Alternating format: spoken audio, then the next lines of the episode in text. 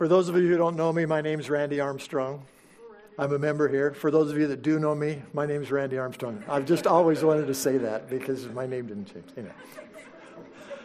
Steve texted me Tuesday and said, I'm not feeling real good, or Thursday, and he said, I'm not feeling real good. Is there any chance if I don't get well by Sunday, you could help out? And I told him I was willing. And then Friday, he texted me and said, Well, I've, I'm te- I've tested positive for COVID, so I won't be there Sunday. And then he texted me this morning and said, It looks like Rachel's getting sick now, too. So I'd just like to, I've asked a couple people to help me out with this, but I'd just like for us to lift the Mansours to, to the Lord together this morning collectively. We have an opportunity together to do that. Um, those guys have poured themselves, their lives into this church fellowship for decades, and we, I think it's just great, a great time for us to just take them before the throne, not because they've earned anything, but because they're so dependent on the Lord for His grace and so public about that. Let's just together agree in prayer. I've asked Kamalini and Cliff to just lead us in short prayers and just join silently with them as they pray for the Mansours. We're going to be in Romans chapter 8 this morning. Um, taking a break from the series in John that Steve's giving and just take a look. I'll specifically be focusing on verse 32, but I'd like to read the context to you as well. Some of you have heard of Alistair Begg. He's a Scottish pastor who is a pastor in Cleveland, Ohio. And he tells a story about once when he's, when he's at these conferences, people up, come up and give him notes and, and uh, little things, tell him stories and things like that. And he tells the story once of receiving a note from a conference attendee who tells the story that um, one, one of her friends in Christ, a brother in Christ, was had brain cancer and was suffering through the, the pain that it caused and the treatments that he was having to receive. But his relationship with Jesus was such that he was just so joyful in the hospital to the point that one day when she went to visit him, he told the story about one of the nurses that was tending him had written down on his chart that he was, Mr. X is inappropriately joyful. and this man is just one example of what we've seen down through the centuries about in people who have that confidence in the face of life's disappointments because they know who their God is. And where does this joy and serenity come from? What's the basis of such certainty? Is it just wishful thinking or positive thinking? We know it's got to be more than that because there's some things in life that you just can't handle if there's not something outside of life that is in control. And this morning, what I'd like to do is just explore the simple but profound logic behind our absolute confidence in God's provision, no matter what we might face in our lives. And this reasoning is laid out very plainly in this verse in Romans chapter 8, verse 32. But before I, I read the, before we examine the verse in detail, and basically we're just going to take it apart piece by piece and put it back together and see what Paul is saying there. But in order to understand it, we need to really get the context because if we don't, we may end up misunderstanding what's said there. So we're, we're in Romans 8, and the whole book of Romans lays out in very detailed fashion creation, our fall, our guilt, universal guilt, God's provision for us in Christ, how that faith is the only way God accepts us, how we've died to sin in the person of Christ and been raised to life. And then we get chapter 8, and he talks about those who walk by the Spirit and the fact that God has actually placed his Holy Spirit in those who put their trust and faith in Jesus Christ. And so something happens to those people. And we're going to read about that here, beginning with verse 15 of chapter 8. Now, it's a little bit long, but I think it's important to read the whole thing. I'd invite you to stand with me. If you get tired, you can sit down, but let's try to stand out of respect for the Word of God. I'll begin in verse 15. This is the word of the Lord to us this morning. I'm reading from the ESV, by the way. For you did not receive the spirit of slavery to fall back into fear, but you've received the spirit of adoption as sons, by whom we cry, Abba, Father. The Spirit Himself bears witness with our spirit that we are children of God. And if children, then heirs, heirs of God and fellow heirs with Christ, provided we suffer with him, in order that we may also be glorified with him. For I consider that the sufferings of this present time are not worth comparing with the glory that's to be revealed in us. For the creation waits with eager longing for the revealing of the sons of God.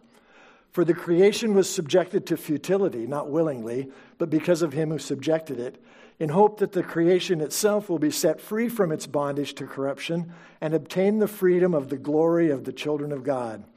For we know that the whole creation has been groaning together in the pains of childbirth until now. And not only the creation, but we ourselves, who have the first fruits of the Spirit, groan inwardly as we wait eagerly for the adoption as sons, the redemption of our bodies. For in this hope we were saved. Now, hope that's seen is not hope, for who hopes for what he sees? But if we hope for what we do not see, we wait for it with patience. Likewise, the Spirit helps us in our weakness, for we do not know what to pray for as we ought, but the Spirit Himself intercedes for us with groanings too deep for words. And He who searches hearts knows what is the mind of the Spirit, because the Spirit intercedes for the saints according to the will of God. And we know that for those who love God, all things work together for good, for those who are called according to His purpose. For those whom he foreknew, he also predestined to be conformed to the image of his Son, in order that he might be the firstborn among many brothers. And those whom he predestined, he also called, and those whom he called, he also justified, and those whom he justified, he also glorified. What then shall we say to these things? If God is for us, who can be against us? He who did not spare his own son, but gave him up for us all, how will he not also with him graciously give us all things? Who shall bring any charge against God's elect? It's God who justifies.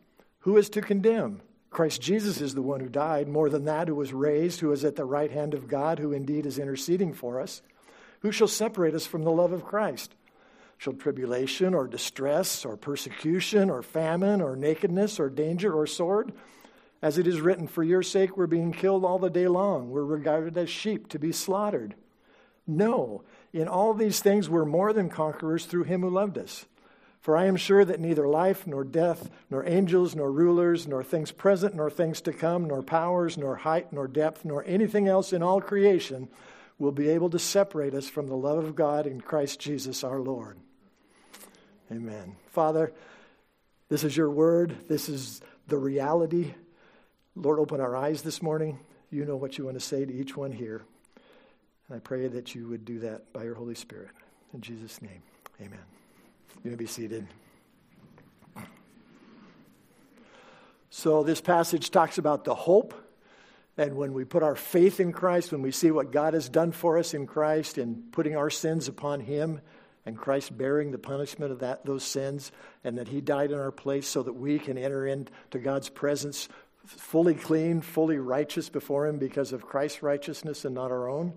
God places His Holy Spirit within us. And the first thing that happens is there is a spiritual connection, if you will, and our hearts cry out, Abba, Father.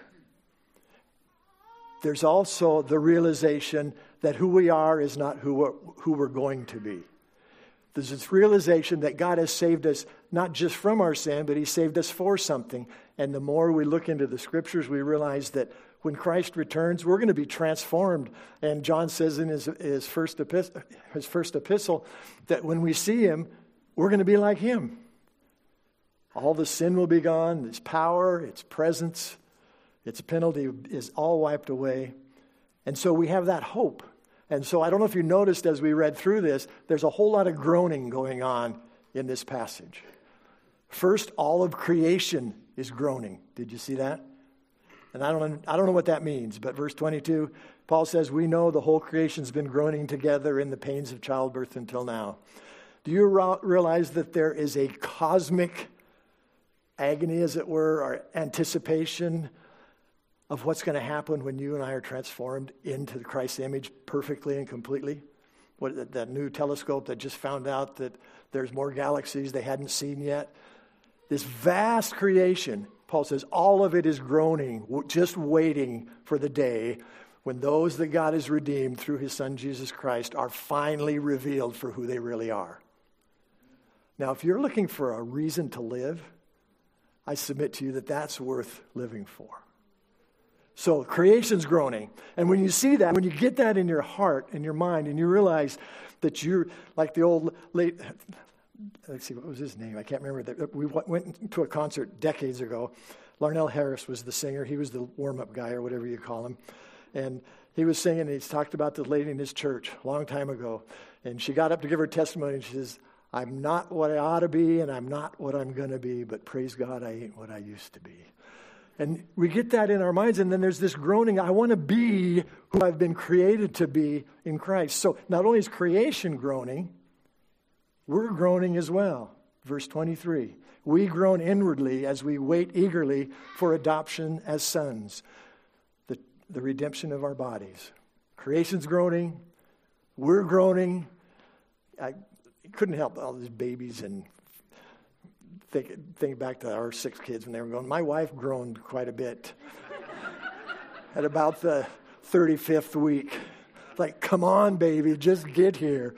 And I can't tell you I know how she felt. I just saw a little bit of what. It, But I think that there's a similar. It's a it's a painful anticipation. It's a hopeful discomfort that we have because Christ is in us, but he's not completely revealed in us yet. And there's still a lot of Randy left that gets in the way of what things ought to be. So creation's groaning, we're groaning, but notice also the Holy Spirit's groaning in verse 26.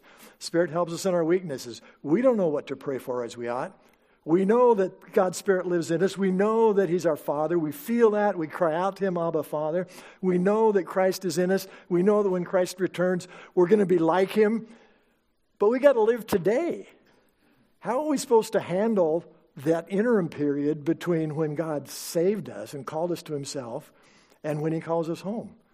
And so we pray, and we got 17 decisions to make today, and we got life decisions and maybe goals to make or think we need to make, and we got temptations to wrestle. We know what the end game is, we know what the plan is, we know what the purpose is, but how do we handle today? We don't always know what we're supposed to do, so we're not sure what to do, so we don't know what to pray, but the Spirit Himself, in verse 26, intercedes for us with groanings too deep for words. There's a lot more going on today than you and I realize and then we can see. We know about our own groanings. We don't know about creation's groanings. I mean, there's something going on, folks, in the cosmic realm that you can spend a lot of time thinking about that. But also, before the throne of God, the Spirit of God is taking our imperfect, uneducated, misdirected prayers that we offer in sincerity before the throne, and the Holy Spirit takes them and somehow communicates what we really want and what God really wants to the throne of God. I don't know about you, but that's very comforting for me because there's a lot of times I'm not quite sure how to pray. And there's other times when I'm absolutely sure how to pray and then later realize that I had no clue I, how I was supposed to pray. Anyway, but that's the context. And then we get down here to the, we're, we're coming up to this statement in verse 32, but in verse 28, there's this confidence of the believer. We know that for those who love God, all things work together for good, for those who are called according to his purpose, okay? often misquoted or misunderstood. We're not going to deal with that too much, but I think when we get into verse 32, it'll make more sense what that verse says. But notice those who are called according to his purpose. And now he's going to give us his purpose in verse 29.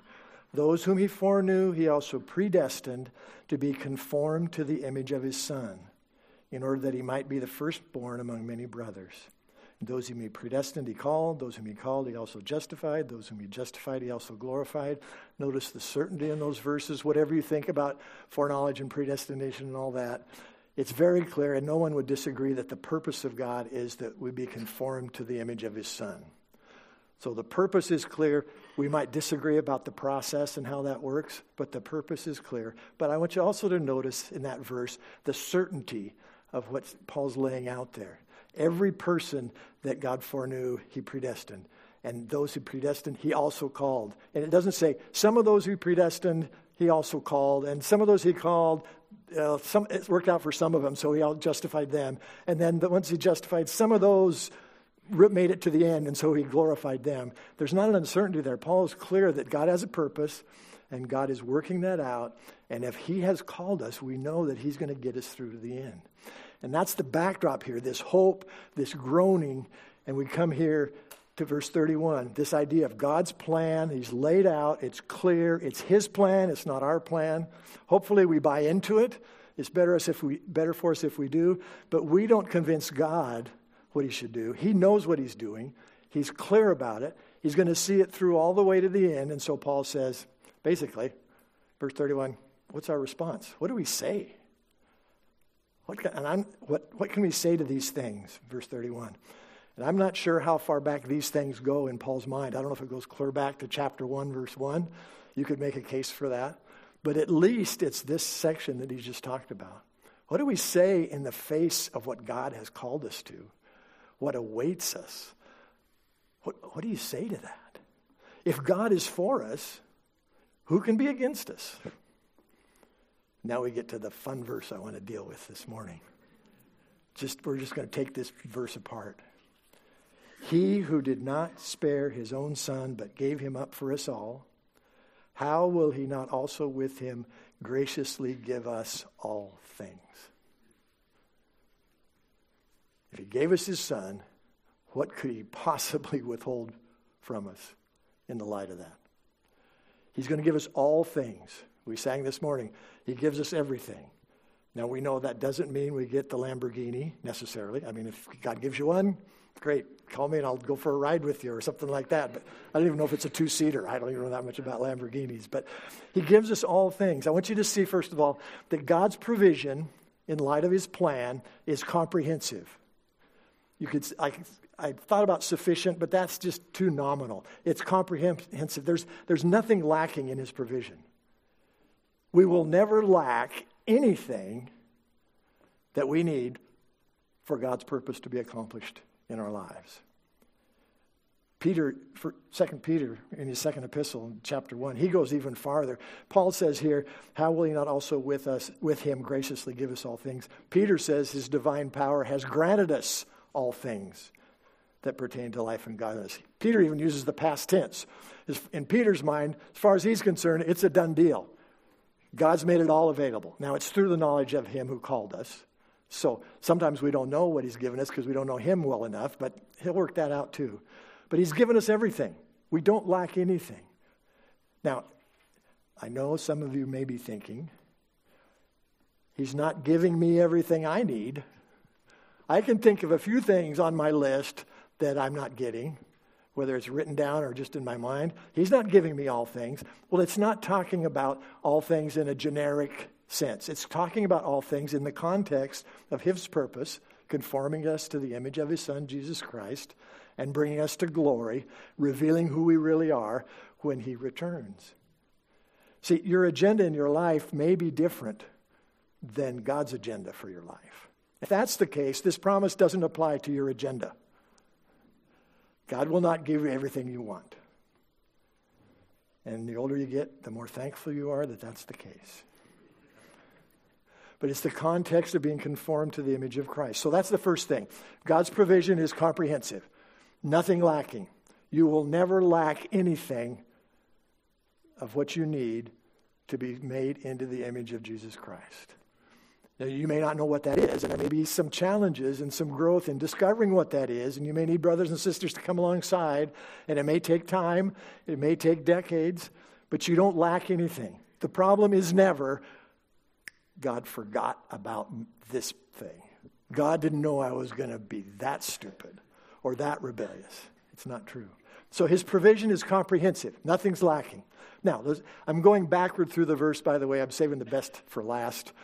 But logically, okay, all things, nothing's lacking for us, that is, those who have put their faith in Christ. But notice how he gives us these things. He graciously gives us all things. God will give us what we need. And please get this. I'm still trying to get it. God will give us what we need to be conformed to the image of Christ on one basis, and that basis is we need it.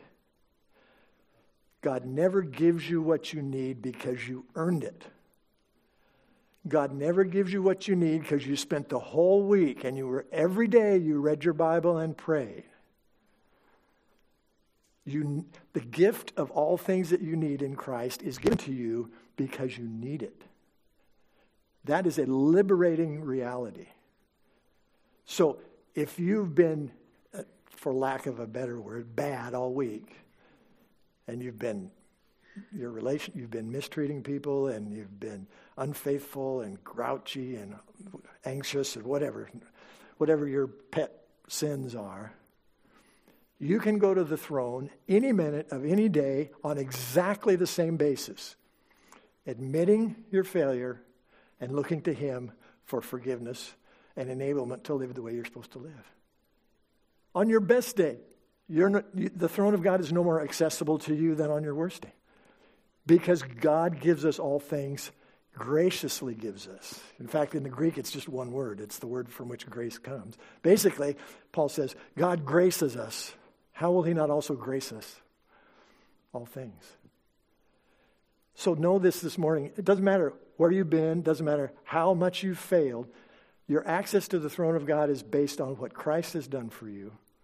And the access is the same all the time humbly recognizing your failure and your need and receiving what he gives you because you need it.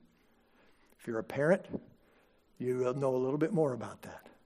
You love your kids because they're your kids. You don't love the, your kids because they're good. You like it better when they're good, but they're still your kids even when they're bad. So notice all God's provision is comprehensive.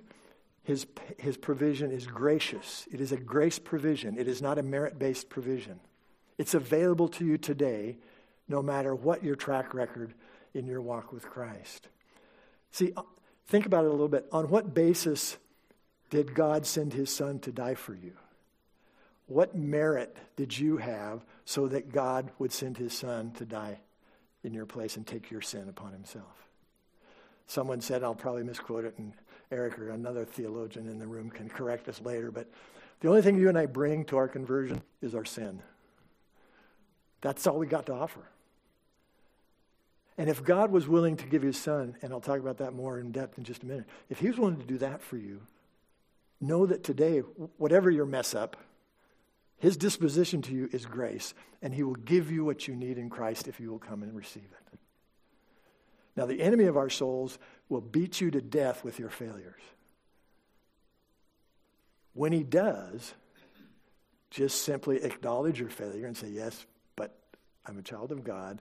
I live under grace. I'm going to go to Father. I'm going to admit that I messed up, and He's going to give me what I need for today again. How would you possibly want to live any other way? I don't know. Just so comprehensive provision, gracious provision. Now, I want you to notice also that everything God provides, He provides in Christ or with Christ. Notice he says, He who did not spare his own son, but gave him up for us all, how will he not also with him, that is, with Christ, graciously give us all things?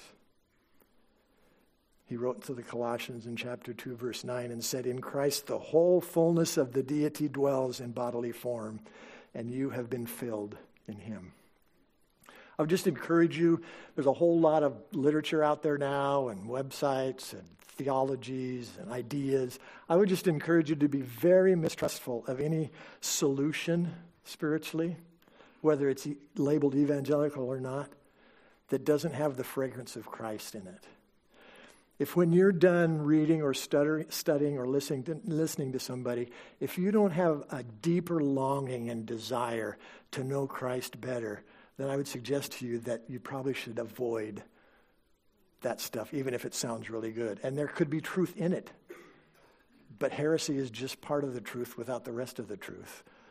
And Christ should always be at the center. So if, if things don't, that you're reading or studying, don't bring you closer and closer to the person of Jesus Christ, I would encourage you to, to find a different place to look for the solution to your challenges.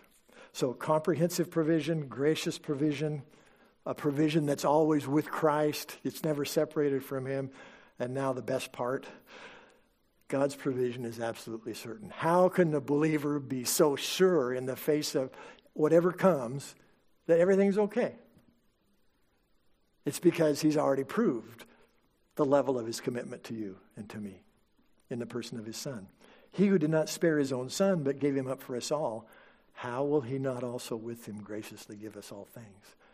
See, Paul's arguing from the greater to the lesser. Now, when it comes to love and gifts, you can tell how much you're loved by how much the gift actually costs the person who gave it to you.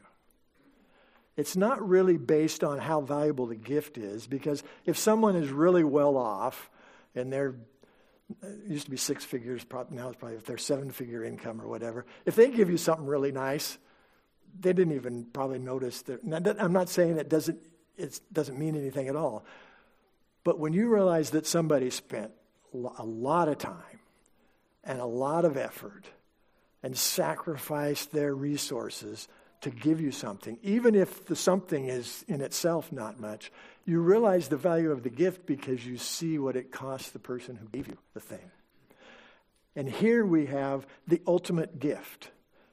In all of creation, in all of history, the ultimate gift. The gift that costs the giver more than you and I can even imagine. I can't imagine the Father and the Son and the Spirit, the Trinity, living together, being together for all of eternity in that love relationship that was perfect. And I, I'm not going to try to explain this, but the scripture declares that God, because he loved you and I, who were totally without merit, I mean, he said earlier, you know, sometimes somebody will die for a good guy, and somebody might possibly die for somebody who's got some merit. But God showed his love to us in this. While we were still sinners, Christ died for us. We were shaking our fists at him, had no interest in him, hated him, didn't want anything to do with him. So what does he do? Takes the thing that is most precious to him, that relationship that he had for eternity with him, and he, his son comes and takes on a human body, and God puts the sin of the whole world upon him. And in that moment in the cross, and again, I'm not going to try to explain it because I can't, but in that moment of the cross, the relationship was severed in some way so that the son cries out, My God, my God, why have you forsaken me? And that eternal relationship somehow was ruptured for a second. And again, theologians can correct me, but you get the idea, right? That God gave the best he had to save you and me from ourselves and from our sin. That's what he did. He didn't spare his own son. This is a little rabbit trail. I won't go down it too far, but I just want to touch on it. Some atheists say this is the, an example of the ultimate child abuse that the father gave his son in sacrifice. That would be true if the son was some immature little kid and didn't have any say in the matter. We're talking about the Son of God in terms of relationship with the Father, the Godhead who through from eternity past already had this plan in place. They chose to do it together. They were both all in on it. It's not a case of someone destroying someone else against their will. It's a case of the Trinity saying, This is the only way we can redeem humanity. And they knew that even before they created us, and that they still engaged and created us, gave us breath. We rebelled, and He sent His Son to die for us. Now, that's the ultimate gift. That's the full and complete gift. He did not spare his own son, but he gave him up. It's a judicial term. It's used about 10 times in Scripture, always in the case of somebody being turned over to some authority for some kind of punishment. It's used four or five times in the Gospels, and it's used five times in the book of Romans, three times in the first chapter, where God, in the reverse, is delivering up humanity to the consequences of their sin. And it's used three times in chapter one. But then when we get to chapter four, it says Jesus was delivered up for our trespasses. So there's a judicial transaction going on there where the Father says, Here is the Son. I'm delivering him up to my own justice for you and me. And then it's used again here. He didn't spare his own son, but he gave him up. The NASB says he delivered him up for us all. Isn't that a neat phrase for us all? He delivered him up. Every one of us were in the same boat. The ground is level at the foot of the cross. God does not save good people who are trying their best. God saves sinners who could care less until God wakes them up and calls them to himself. And we're all and, and it's for everybody. It's for you. If you've never put your faith in Christ, Christ was delivered up for you as well. Whoever will, Jesus says, whoever will may come. Anybody who wants to come and receive this can receive it. And we all get in on the same basis because Christ was delivered up for us. So, is there anything God could have done? If you're doubting this morning, you know, I'm not really sure. I'm not just really sure God really, I mean, in my head, I know, oh, you know, you're supposed to say the right thing. Yeah, I believe God. But in my life, it sure doesn't seem, I'm just not really sure about that, and I'm worried about it. Do you see the, the, what's the word? I was going to say stupidity, but that's not the right word. The illogical nature of that when you look at the cross. What else could he have done? What more could he have done to prove to you that he's in on in it with you, that it's his idea, and that he'll give you what you need for today? How will he not also, verse 32, how will he not also graciously give us all things? So now it's honesty time a little bit. Why doesn't the Father's gift of his Son give us that peace in the face of our difficulties?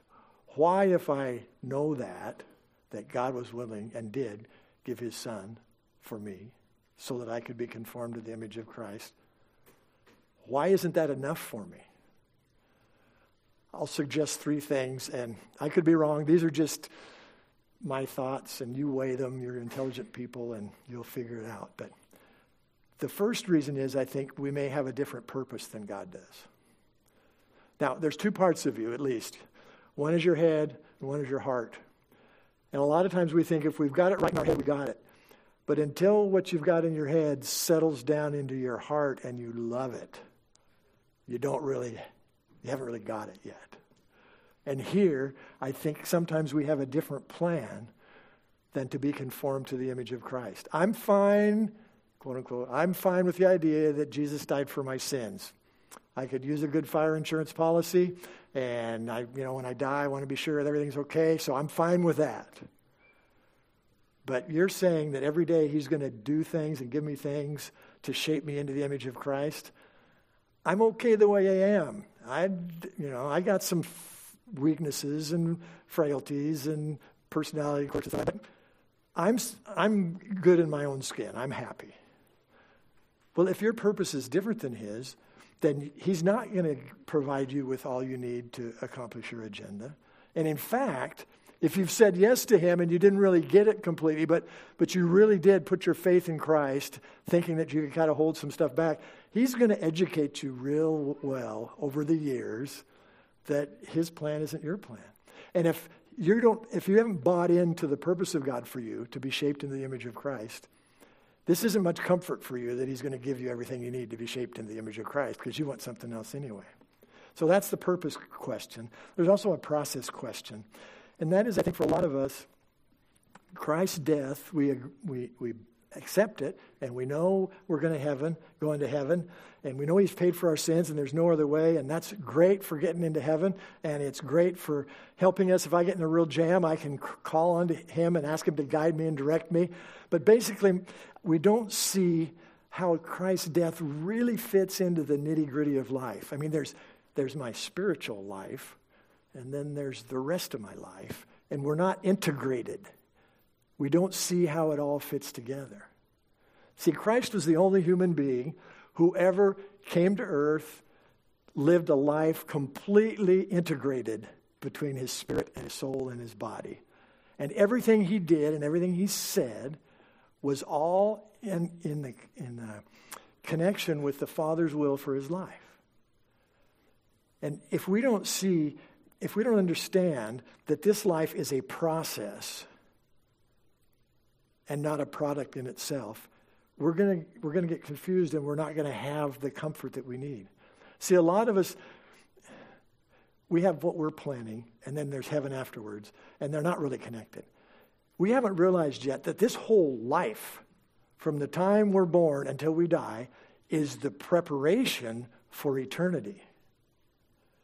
Go home and look around at everything you have and ask yourself how much of that you're taking with you.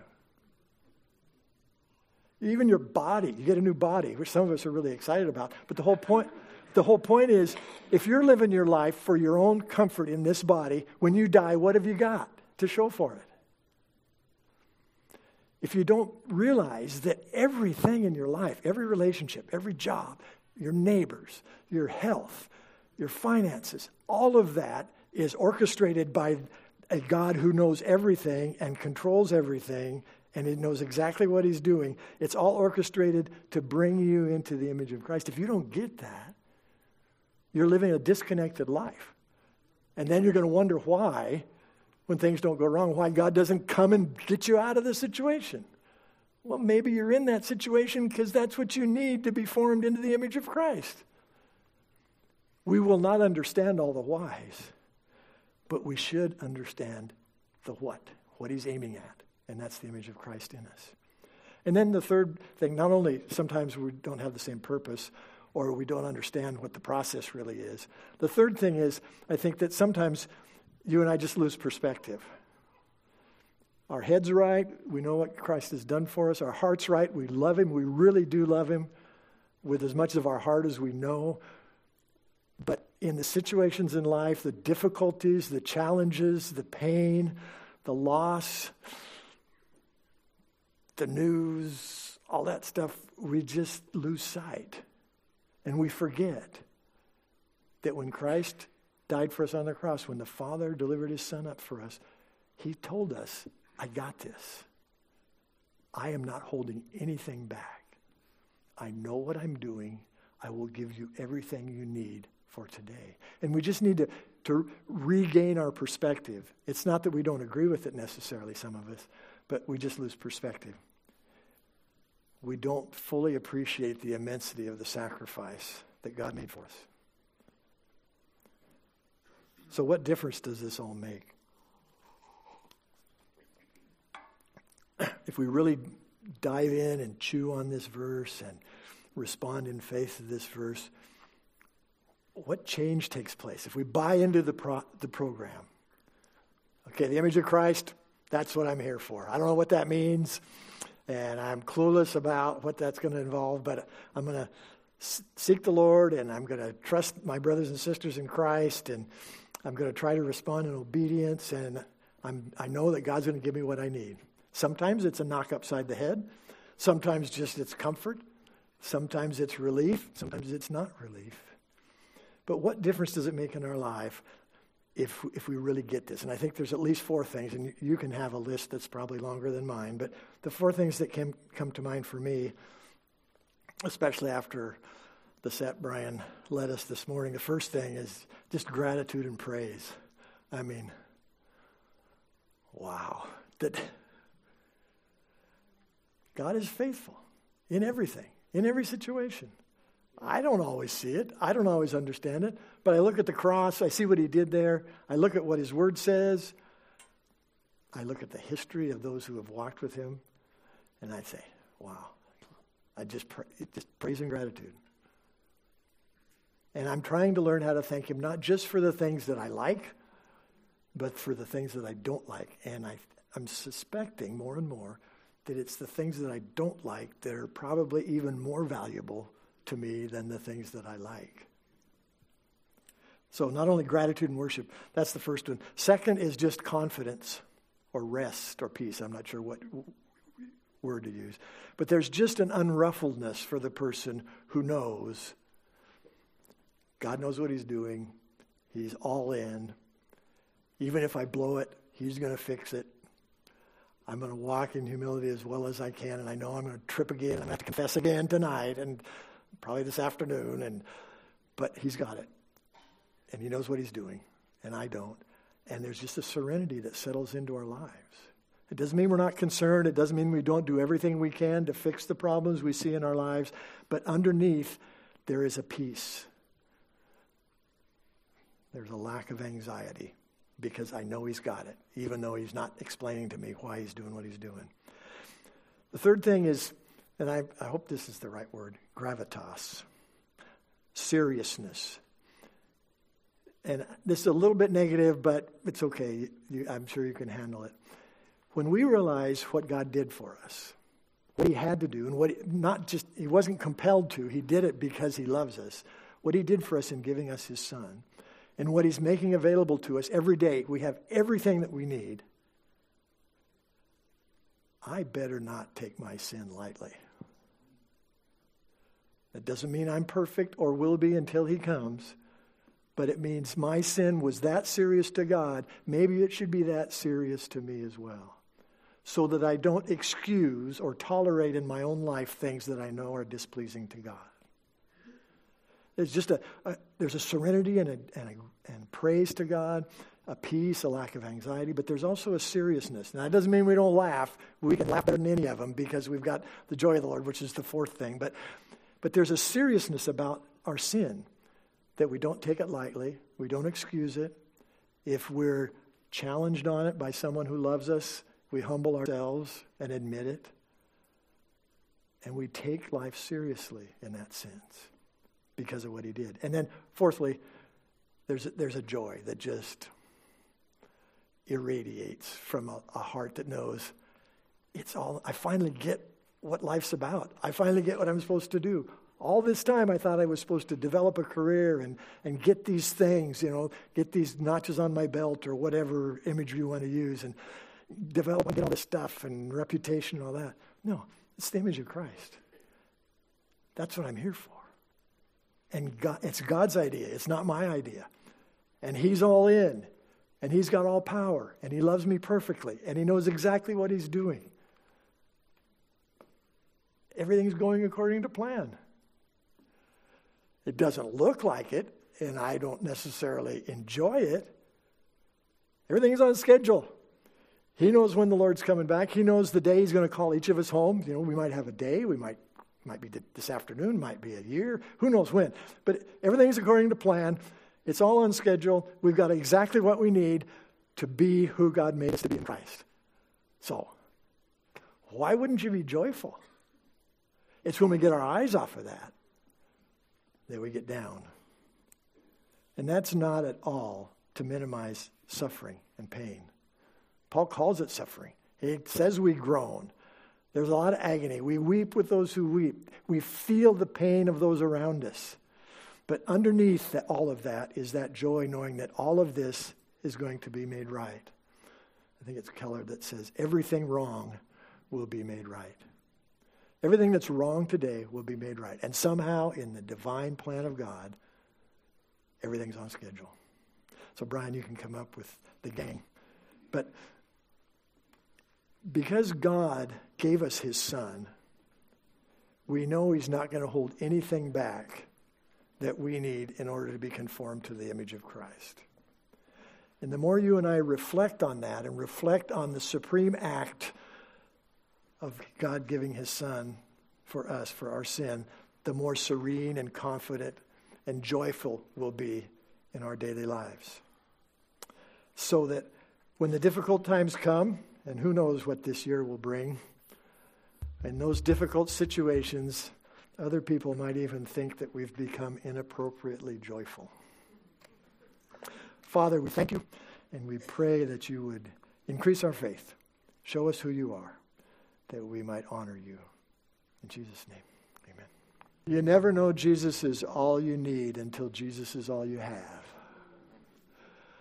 We'll have people up in the front if you'd like prayer for something this morning. If you have any questions or disagree on something, I'm available. And you talk to some of the elders here as well if you have questions. And just hope you have a great day and you enjoy the discovery today of what it means that God has given you everything you need for this afternoon.